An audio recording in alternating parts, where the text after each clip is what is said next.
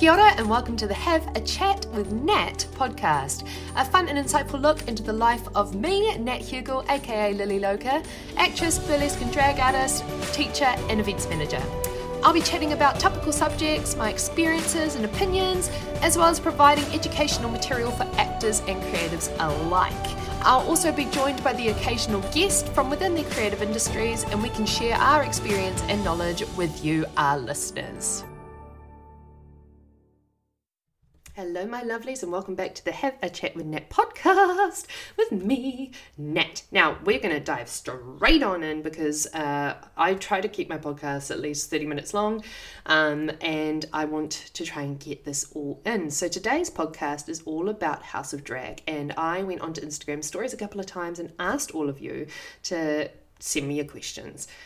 Disclaimer, and I said this uh, before I put out the Instagram stories, I am not here for the gossip thirst trap, okay? Uh, I respect the other people in the house. I'm not going to go down to their level of being a shady bitch, basically. Um, if you saw me on the show, like, I'm, that's, I just don't buy into that. Uh, this is my profession, um, being a performing artist and an entertainer. The last thing I want to do is be aligned with being a diva or egotistical or a bitch. So, and that's just not my nature. I'm a huge empath with a lot of capacity for love and understanding, and I just, that's, that's just, it's not my vibe. Okay, it's not my vibe. Um, so if you're here for me to throw people under the bus, then I'm sorry, but that's not going to happen today. Um, so a lot of the questions that are, they're more about Um, like, yes, it are, are about some of my experiences, et cetera, et cetera, but it's not like, oh my God, who was the shadiest bitch? And, oh, you know, like, what happened, this, that, and the other. Um, I'm not going to delve into that because I don't agree with that at all. So let's get into it. We've got a lot to get through. Um, I've got seventeen questions here, but I'm going to elaborate on some of them a little bit. So, number one. Would you have rather come in at the beginning, or are you okay being an intruder? Okay, so there is a lot of misinformation about this, and Gina has, my intruder sister, has gone into detail in this on her Instagram stories, but um, basically we were all cast at the same time. Gina, Spanky and I were asked the Friday before. We were meant to go into the house on the Monday. We were asked on the Friday before, so two days before, if we would go in as intruders. Yeah, I remember the phone call because I was at my, I was in my parents' house, and the producer, Amanda, was like, hmm, so I have something to put to you. And I was like, oh yes. And basically, um, long story short, she chose me as an intruder because I was somewhat outside the drag scene, and I was less likely to be, um, what's the word, uh, outed, I guess, or like found out before the filming. Um, and also because the challenges, like, we got told what challenges, uh, this is a question that was coming up, but we, we got told what the challenges would be. And I said, right, well, if you want me to be an intruder, then you need to tell me what challenges are going, that I'm going to miss. You don't need, and because they couldn't tell me what challenges were coming, what were going to be, like what days the challenges were going to be coming on, but she was able to tell me what the challenges were that I was missing out, which was the uh, make a garment challenge, the dance challenge, oh, the prosthetics challenge. And I was like, yeah, sweet, done. Because I was like, I can't sell for shit. This is the girl. This is the girl that went to brownies and I couldn't get my sewing badge. I tried three times. Girl, I could not get my sewing badge. And so I left in protest. So I can rhinestone to filth, but I cannot sew. So um, knowing that those were the challenges I was going to miss out on, and knowing that the, yeah, the fashion, the make a garment challenge was going to be the one that I was like most nervous about, I was like, yeah, sweet, done. Like that was, that was it. And apparently like there was some other uh, competitors who were like, oh, why didn't we get chosen, et cetera, et cetera. I can't answer that. Like you, that's a question that you have to ask the producer. Um, As an O G, like, I think it would have been one less thing to have been uh, sort of hated against, you know what I mean? Like, being an intruder and coming in, the O Gs were like, yeah, sweet. And that was a very clear decision by the production crew to be like the O Gs versus the intruders. Uh, and then had I just been an O G, then I wouldn't have had to worry about the extra hate of being an intruder. Do you know what I mean? Um, but then obviously there was flack for me being in there anyway, just because, um, you know, some people didn't agree with me not being in the drag scene per se. Uh, some people didn't agree with the fact that I was a you know, that I did burlesque and now I'm a drag artist or whatever. Um, and then also because I was uh, identified as straight at the time. Um, now, just a little thing on that. Uh, if you are interested in my bisexual journey, then you can go to my I G, Instagram, um, T V, and you can see bisexuality, my story. I do a fifteen minute story on it from beginning to end. Basically, run, long story short, I identified as bisexual all the way through my teenage years. Uh, I got married at twenty-three to a heterosexual male, been in a relationship with since I was twenty. Uh, I got very confused about my identity because, you know, I still had flings and sexual encounters with women, but... Uh, And my husband was really cool with that. It was no problem.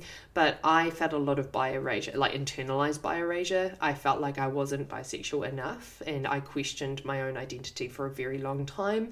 And uh, I didn't really talk to anybody about it, and really I should have. There's a lot of things that I could have done better. Um, and I went into, and so for, from a, From sort of after I had my daughter, really. Yeah, so probably about two thousand fifteen, I was like, well, can I even, do I have the kudos to say that I'm a bisexual person anymore? And yeah, I basically just started calling myself heterosexual or straight. Like, and I knew that the word straight didn't sit with me. It's it's not who I am. I've never been who I am. But uh, yeah, I just I just felt like I wasn't queer enough. And uh, in November last year, I finally came out. And a lot of this was stemmed, like, the really good thing about House of Drag is it really really got me to question and sit with how I felt about myself and my, my sexuality. I talked to a lot of people and yeah, and basically I was like, you know what, I, I am bi. It's, it is who I am. And since then I've really embraced it and I really love it. And I just feel so much more freedom and less conflict. So you can go into my I G stories to hear more about that. All right. Who did I see is the biggest threat competitor wise? Hmm, this is a good question. So when we walked in, I knew Gina, um, I knew Gina, and I knew Willie, and I knew, no, that's it, that's all I knew. Um, oh no, okay, so Electra was there, right? I thought she was Lucina Innocence. I was like, oh, hey girl, lovely to see you. And I was like, hold on, that's not Lucina. No.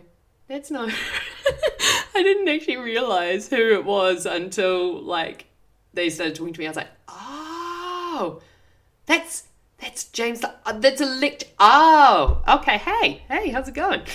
So yeah, I just, um, so I didn't recognize them until, yeah, I thought they were someone else. Uh, so when I realized that Electra was there, I was like, oh, okay.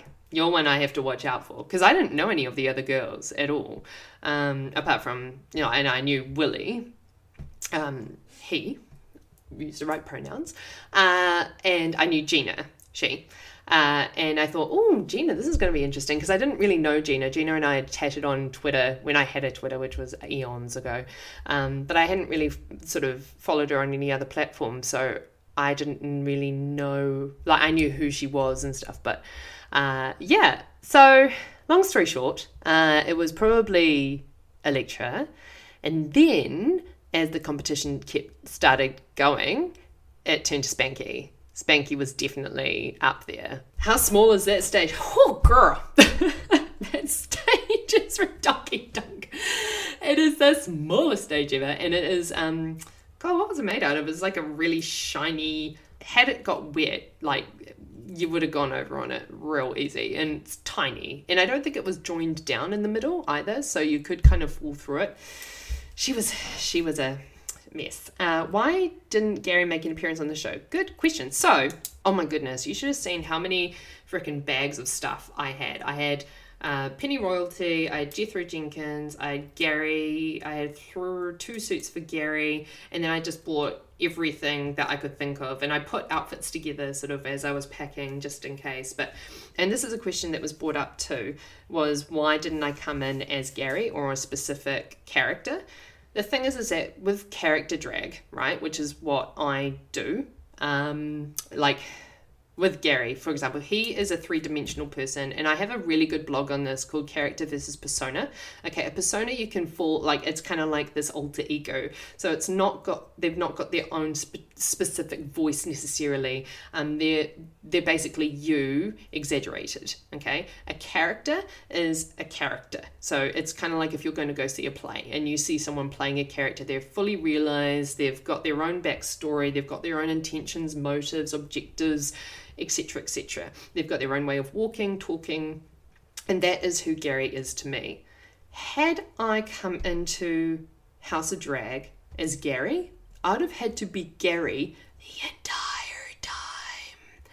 And a shoot day would go from five thirty, like we'd wake up at five thirty in the morning, cam- skeleton ca- camera crew would be there from about six thirty, so you would be sort of there from six thirty right through into about seven, seven thirty would when we be finished shooting for the day and finally have our marks off. So you imagine being in character for that long. And I intended to try and stay as long as I could. So I was there four days.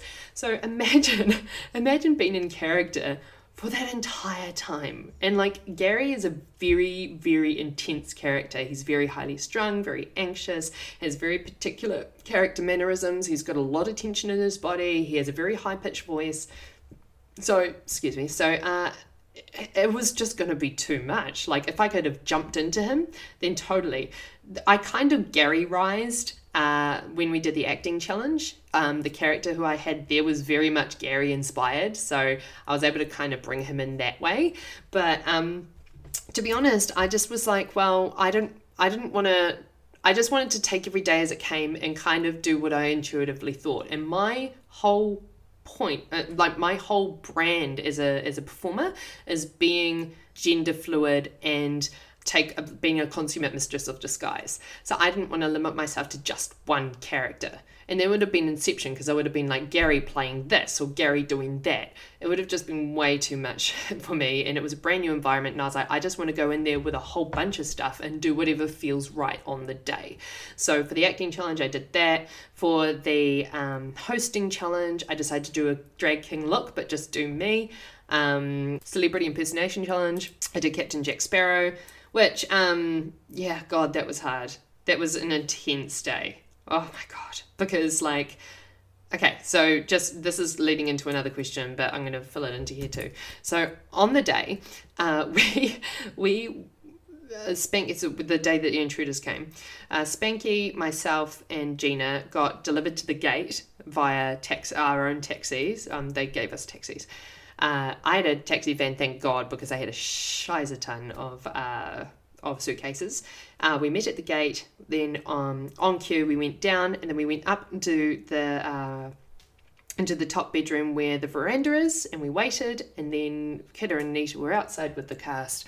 They said, oh, and we got some new friends, la la la, and then we come out, and then we had to do that take twice, and then we went down and we did that take twice where we greet them and say hello, whatever, and then we go and get ready for our for our challenge. Now, here's the thing, y'all, is that when we go to go inside to do the challenge, and we've only got like an hour and a, an hour, an hour and a bit, all of our luggage is still sitting in the atrium. We haven't been able to unpack. We haven't been able to do anything. So when you see us in what was then what became Spanky's room, that that's us literally being like, holy crap, like we have like uh, we we thought we would have at least had a bit of time to unpack, but no no we were straight into it. We weren't able to get any of our stuff sorted. We weren't able to get our bearings. And for me, is like, I'm not making any excuses, um I'm just stating a fact that for me as an anxious person, and like I do this as a performer anyway, I always like to get to venues early, get all my stuff lined out, and that's kind of how I calm myself and ready myself mentally for p-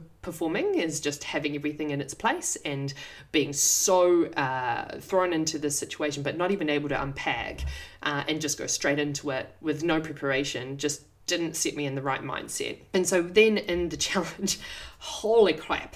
Um, so I'm I'm really proud of my look. I'm really proud of what I did. And like, I'm proud of like the one-liners that I was able to get in. Like one of them was, um, I've seen you down at the wharves, love.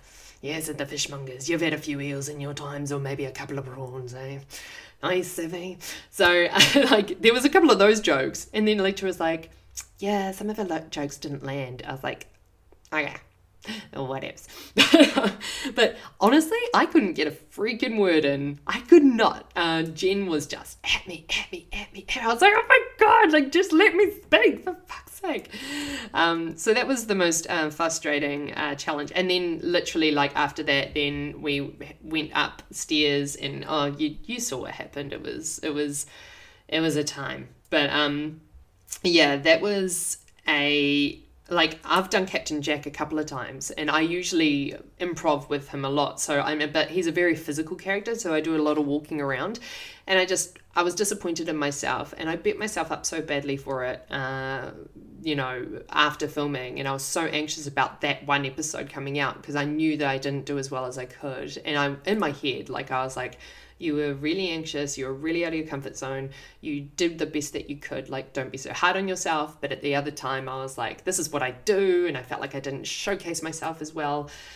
But remember, team, like, it's very easy to judge, but, like, so, like, it was a new experience for all of us, and we, it was, it was, t- it was tough. It, she was tough. It was a really tough environment. It was very highly stressful, highly strung. You had production team coming at you, trying to create drama. There was drama inside the house. There was, oh, God, it was just, and having cameras in your face the whole time, not being able to have your mic off. Um, you literally did not have your mic off from the time filming started to when it ended. And so anything that you said could be used either for you or against you. Um, let's move on. Uh, what was the filming schedule like? How frequent were the challenges? Okay, so that leads into this question. So um, basically, you would wake up in the morning at about five thirty. Um, I think the person, the last person to wake up was Claire. And honestly, I don't know how she did it, but she, she would like get up late, have a bit of breakfast, and then get her face on literally within half an hour. I'm like, ow, you are a magician. I have no idea. Please do my face. Um, so yeah, we'd get up, and Gina and I were buddies. So we stayed in one room together, and then Spanky had what's called the, the wank room, uh, the pink room that you first saw us get ready in for the uh, for the celebrity impersonation challenge. And then there's the top room, and that's where everybody else slept. And so Gina and I would get up and we'd go downstairs and we'd have our morning coffee and just like, you know, settle ourselves and get ready. And then we'd start our, our faces. Spanky usually got ready in her room, but sometimes she'd venture out and sit out with us. Bionica, Electra and Claire all got ready in the downstairs bathroom. Willie and Jen and Fleur would get ready out in like the other lounge room, and then yeah uh we ended up sort of occupying, like the intruders ended up occupying the um the kitchen sort of dining table area. So you'd have until about ten o'clock to get your face, like to get completely ready. You have to be ready by ten, and you get mic'd up and everything. Um by from six thirty you'd have like a skeleton crew there, so it's like maybe one or two people with a camera, and then they'd just film you getting ready and doing chit chats and things like that. So by ten, everybody's there, everybody's ready to go. We did a briefing as to what's going to happen on the day. And then we film like the first part, which is where Keda and Anita um, come out and address us. Like usually like, like there was different ones. So there was a lounge room uh, where we'd all have a kiki before Keda and Anita come in. Or there was like when we played badminton, or what are the other ones that we did? Oh, we sat out by the pool when Bionica came back. And so... yeah, we'd do that, and you might do that a couple of times. And then we'd have about one and a half to two hours to get a challenge done. However, between that, we do the shade room. So you'd have to be taken away, and you have to go and record something for the shade room. Um, you'd have to, so there's different types of shots that they get of you. So they'd have a camera on you, and you like some of the some of the conversations were like, they call it reality T V, and it's it's it's kind of like it is reality in this respect that a lot of it is like happens, um but there's a lot of conversations that do happen organically. Um, some of them are kind of um, put to you, so they'd be like, oh, why don't you ask this person about this thing? Um, but they also have things called lookies, and so after you've had a conversation with someone, then you have to go back and be, and they'll be like, okay, can you go and uh, record, like, you know, we'll just press record, and can you just look at um, Spanky and just nod to her in agreeance of something, and rah, rah. So like there's all these little tiny shots, and so in between trying to get ready for a uh, for a challenge, you're having to do all of this film work, and so really it reduces your time down to about an hour.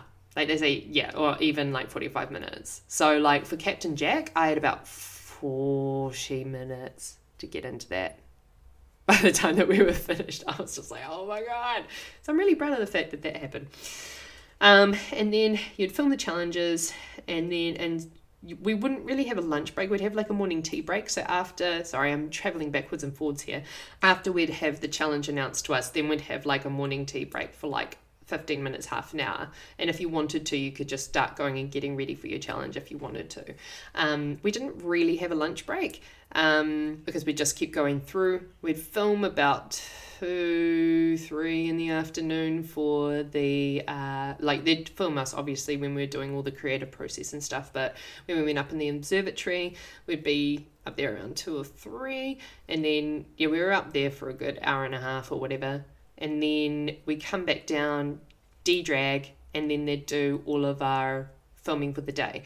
So like in terms of like, so if you see in an episode where we're wearing the same thing and they come back to us from the beginning of the episode, and I'll be like, oh my gosh, like I can't believe that person said that or whatever. And then like talking about, you basically talk about the entire day, but you have to talk as though it's happening right now. So you have to use the right, um, what am I call it?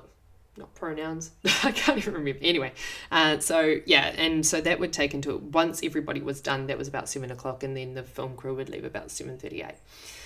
Um. So yeah, and that would happen every day. What was your favourite challenge? Uh, definitely the acting challenge. I love the acting challenge. Um, that's because that's what I do, and that's that's where my greatest strength lies. Um, most difficult challenge. Um. Hmm.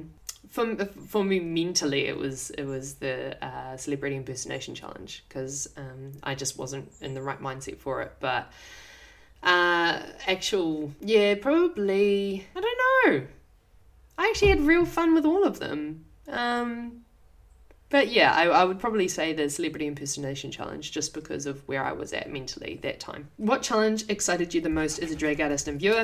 Again, acting challenge. It's what I do. It's my, it's my, it's my happy place. And, uh, I was really looking forward to seeing how, you know, it's, it's good being a performer and being able to carry yourself, but it's also great working as a team and with other people and vibing off other people's energy. So I was really looking forward to seeing what our performance looked like on screen in comparison to the others.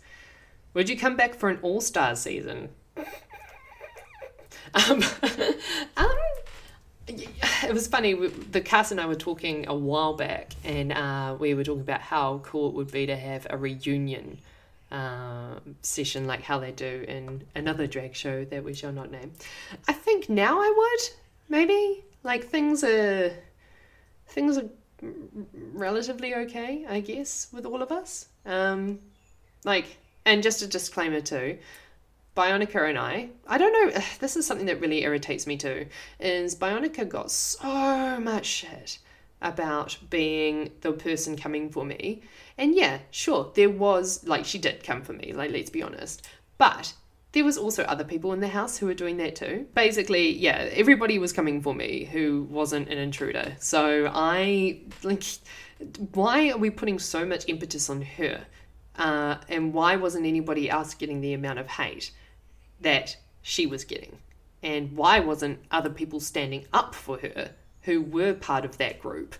Uh, yeah, we, Bionica and I are good now. Like, there's n- you don't need to worry about that at all. We're good. We had a really good talk about things, uh, and this is well before the before everything aired. And um, you know, do do I do I forgive her for what happened? Yes, I do, because I don't believe in holding grudges, and despite m- me not having a good time and being mentally screwed for a couple of months afterwards, that was not just her fault. there was a lot of other people at fault there too.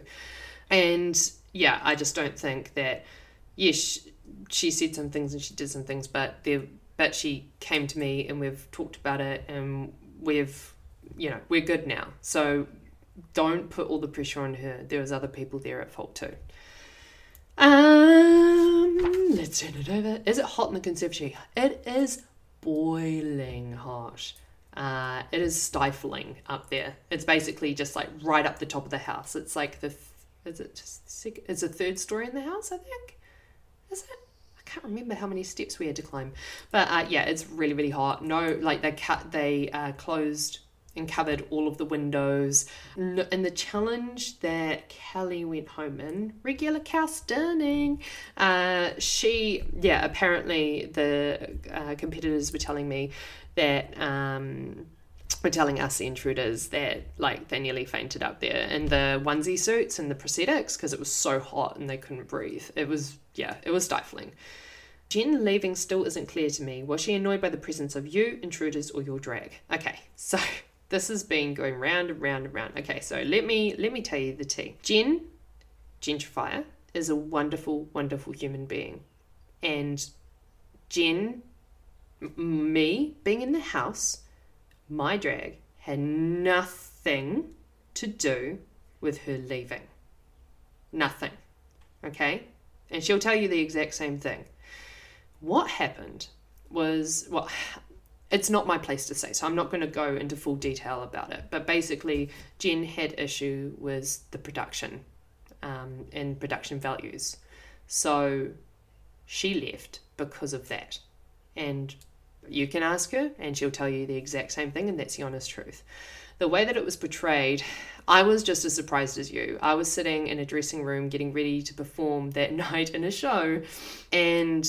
I watched it with Chris O, my lovely friend, um, who was over from Europe, uh, and we were backstage watching it, and I was just like, oh, wow, that's an unexpected turn. So they, ba- because basically what happened is Jen, Jen, after we'd been given our roles, after we'd decided our roles, just kind of disappeared, and then, as I said, in, you know, in the, um, confessionals, I was like, you know, like she said, meet me upstairs in five. I went upstairs, I took my mic off. She said, you know, I'm over this, blah, blah, blah. I'm not going to go into what she said because that's her own personal business and it's not my story to tell. Uh, and then we didn't see her and then we knew that she was leaving. So I was really genuinely concerned about her, and she came to me and said, look, you look seem like a really nice person and, you know, I'm just, yeah. It's her story to tell, and I don't know how much of it I can tell, and it's, yeah, I'm not going to go there. So, long story short, no, I am not the reason why Jen left. Uh, my drag isn't the reason why Jen left, and it's not because of the intruders that Jen left. Uh, were there cool parts of the house that were not shown on camera? Uh, not really. It's amazing though, like they like they transform a room for the confessionals. Like a lot of the confessionals so uh were literally shot in the bedrooms, and they just take a corner of a bedroom and like do it up and put um tinsel curtains everywhere. uh and like the lounge room was completely yeah like the lounge room was the same room that we did the celebrity impersonations challenge with the table in it. Um, I really wanted to stand on that ca- table as Captain Jack, but I didn't actually know what the table was made out of because I think it was just a bit of plyboard and something else, so I didn't get up on there, but I really wish I had now. Um, no, not really. There was the pool. The front, like, atrium bit was nice, but you kind of saw that. No, you really didn't miss out on anything. Uh, what challenge would you add to the show if you could? Ooh, mm, that's a good one. Um, I'd add like a challenge. I, I, you know, I'm just a dr- drama nerd at heart, so like I'd love them to do like peer uh, challenges where, you know, like, actually it was shown in the last uh, RuPaul's Drag Race uh, where they had to like create their own product or sell a product. Um, and I think that's a really good skill to have, is to be able to sell a product um, and be an ambassador for, you know, if you hit the big time uh, to be ambassador for either a product or a service. And so being able to do that, it would have been really cool to see that happen. I would have liked to have seen, I would have liked to see more role playing. I just love role playing. Did we get told the challenges in advance? So we got told a list of the challenges so that we could prepare somewhat uh, in terms of costumes and things um, before we went into the house, but we wouldn't get told what the challenge was um, until usually the night before. What improvement suggestions would you put forward to production for season three? Uh, what I would put forward to production is I'd say take a look at the likes of Next in Fashion and Glow Up, because I feel like they on Netflix, and if you haven't watched them, please do. They're amazing, amazing shows, and they've put a real positive spin on um, on reality T V, and the fact that they they really focus on the creative um, process of the contestants rather than the drama. Like there's there's little bits of tension and things like that, but it's actually just about the creative process and learning more about the people. Uh, and I've really enjoyed that, and I'd really love to see that for drag, um, because I feel like I feel like the show, season one and season two, played into the stereotype that drag queens are dramatic bitches and drag kings and all forms of drag, and um it's just not it's a stereotype that I think we've been trying to get away from for a very long time. And yes, there is drama, but there's drama in every sort of performing arts facet. And burlesque, oh my lord, is there drama, is in acting. Like I took a break from acting for a while because I couldn't deal with all the egos. It's everywhere, and I just felt like instead of really focusing on the drag itself and the creative process and the thought and the talent of the performers, I don't really feel like that was focused on and utilised. I feel like it was just, you know, like obviously the drama with me. There were so many amazing talks that happened in that house. Like Bionica talked about the Vogue scene and got to talk and uh, educate the audience about that, and also being a person of colour and coming from a minority. Um, you know, we, we're talking about like representing queer culture as well. Uh, there's there was talks about A F A B performers and fe- female performers. We had four female performers in that house. Four. Four. That's freaking awesome. Was that ever talked about? No. Well, it was, but it just wasn't shown. And there was so much content, guys. Like, there was so much that you didn't see. Considering we were being filmed from six thirty in the morning until seven, and the show's like, what, twenty, twenty minutes long, twenty-five minutes long? There is so much you didn't see. And I'm just I'm just disappointed that a lot of those important talks, like, and also with Gina, like, having trans representation there, culture, like, talks about culture. Uh, there was just, and, and, and also just about different types of drag, um, you know, like Stabatha and Ruba, but also from a theatre, theatrical background as well. So it would have been cool to kind of delve into those, and like Electra comes from a contemporary dance background, and um, and so does Gentrifier. So, and I just, there was so many cool talks that could have been had, and so much culture and um, education that could have been uh, portrayed and given to the audience, but it really wasn't. It was just shallow and base drama, and that's something I was really disappointed about.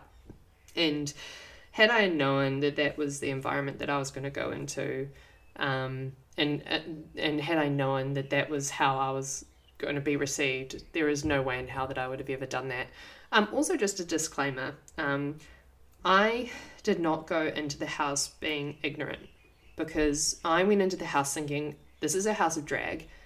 I do drag as a part of what I do. I have done for a very long time. So why don't I throw my hat in the ring? And I'm just one of those people that's like, why not? Like, you know, I'm a yes person if if it's, yeah. And that's how I got into burlesque, was just seeing an opportunity and being like, eh, why not? And look where it's taken me. So I was like, well, why not? And then I put a Facebook status out and an Instagram story status out being like, hey guys, like, I'm a bit conflicted, like, what do you think? And a lot of people were like, yes, you do drag as a part of what you do, like, why not? Go for it. And then I actually, and then the same was on Instagram stories, like I had a couple of people be like, mm, I don't know. But like the majority were like, yeah, do it, do it. You do drag as a part of what you do. Like, why not? And that's kind of what, that's the mentality that I literally went into House of Drag with. It wasn't that I'm solely a drag performer. I'm not. I do a lot of other things, but I do drag as a part of burlesque and character and blah, blah, blah. So I'm like, well, why not? It's drag. And I went and talked to Keda and Anita, who I've worked with numerous times, either for them or we've been at the same gigs together or they've been at my gigs that I've hosted. And I was like, hey girls, like, I want to talk to you about this. Like, what do you think? And they were like, hell yeah, like your drag is totally great and wonderful and let, yeah, go for it. And I talked to people like Madula. Um, I talked to another great advocate was Keri Trent Ranganui from Project Runway. He was like, oh my God, you have to do it. And Project Runway also had the same producer as us. So uh, yeah, I just kind of thought, well, why not? And so that's why I jumped into it and did it. I'd love a reunion. Let's make a reunion happen. That would be really cool. And I think it would be really interesting for people to see. Right. And there was one more question, which uh, I got messaged. And they say, you say that you're over all the drama and that's understandable, but did you learn anything from it? Did you listen and not and take note as to why they were upset? Because all I have been reading is that I'm over it, all the girls are it, and we're sick of hearing about it. You haven't said anything about what you've learned as a white person who identified as straight at the time. Any thoughts about what you would have done differently? I guess something that I have definitely learned, and this is kind of a tricky question to answer because I don't want to sound like I'm trying to defend my actions, and I didn't really do anything I don't think wrong necessarily. Um, a lot of people were upset because I got chosen over Bionica, who represented all of these minority um, cultures and everything, and is a very strong um, person and advocate and supporter of the queer community and minorities, et cetera.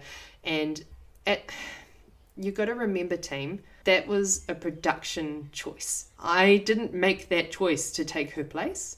It just happened that way. I was in the house. It could have been anybody else in the house. And if they had taken her place, like I'm, and you know, I, I was one of the first people, you know, when they asked me in the confessionals, when Bionica came back, they said, are you happy that she's back? I was like, yeah, I'm happy that she's back. I'm totally happy. Also, uh, another thing, sorry, I'm segueing here. The conversation that was had between Bionica and I on the, um, on the veranda when she came back, that was so heavily edited. Like, Bionica and I watched that episode together and we were like, oh my gosh, I cannot believe that that that was how it was taken, because it made her to look like she was really there and not focused and um, trying to, didn't give two shits about what I had to say. We actually had quite a good conversation uh, about how she felt and why she felt the way that she felt and how I felt and why I felt the way that I felt.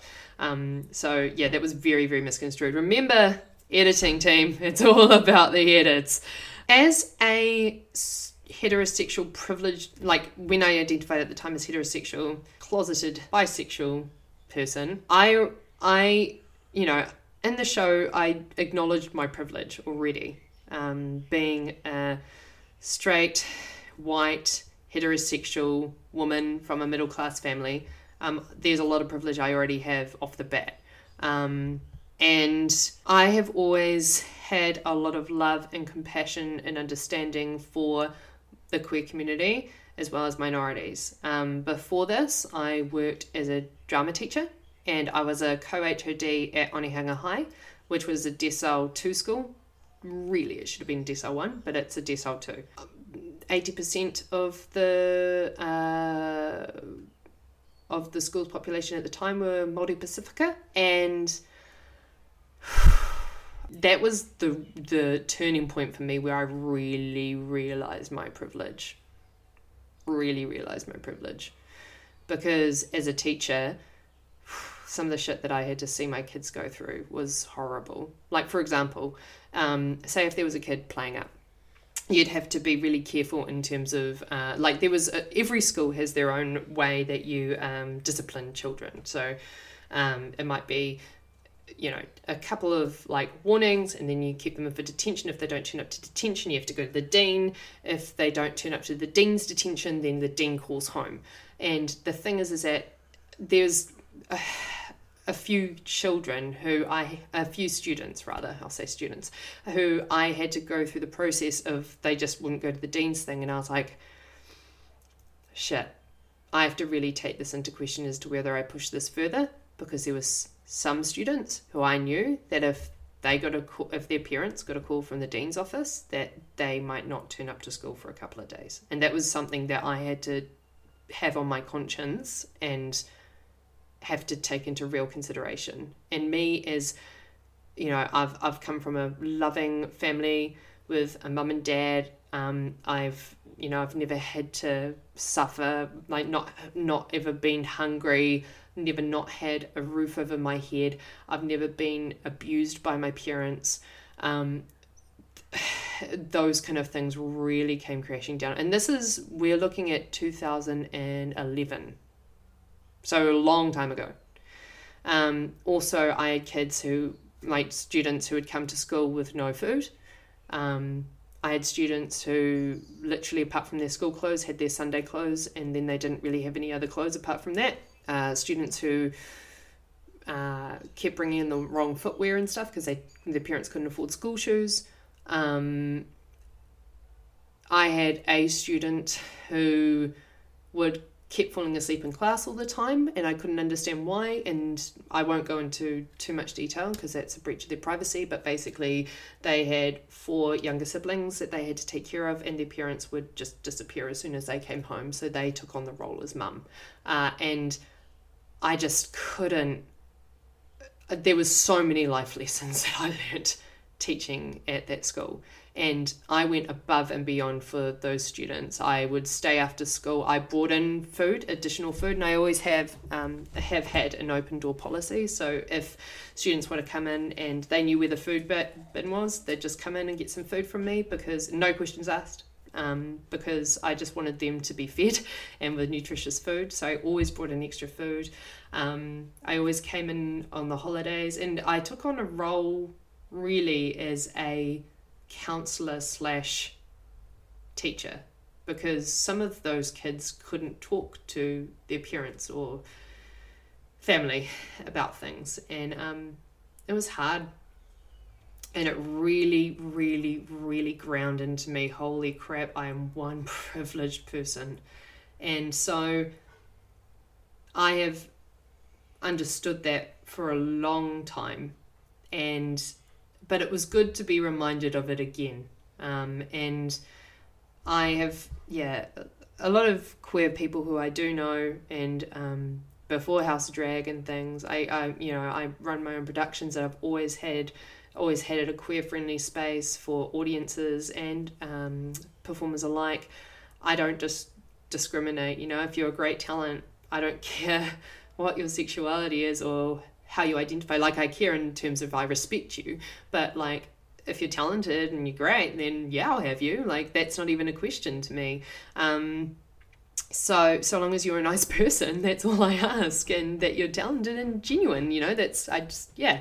So to to kind of be put in this position on the show where it's like, oh well, you have no idea about cultural minorities or queer queer community and the minorities. I do. I really do.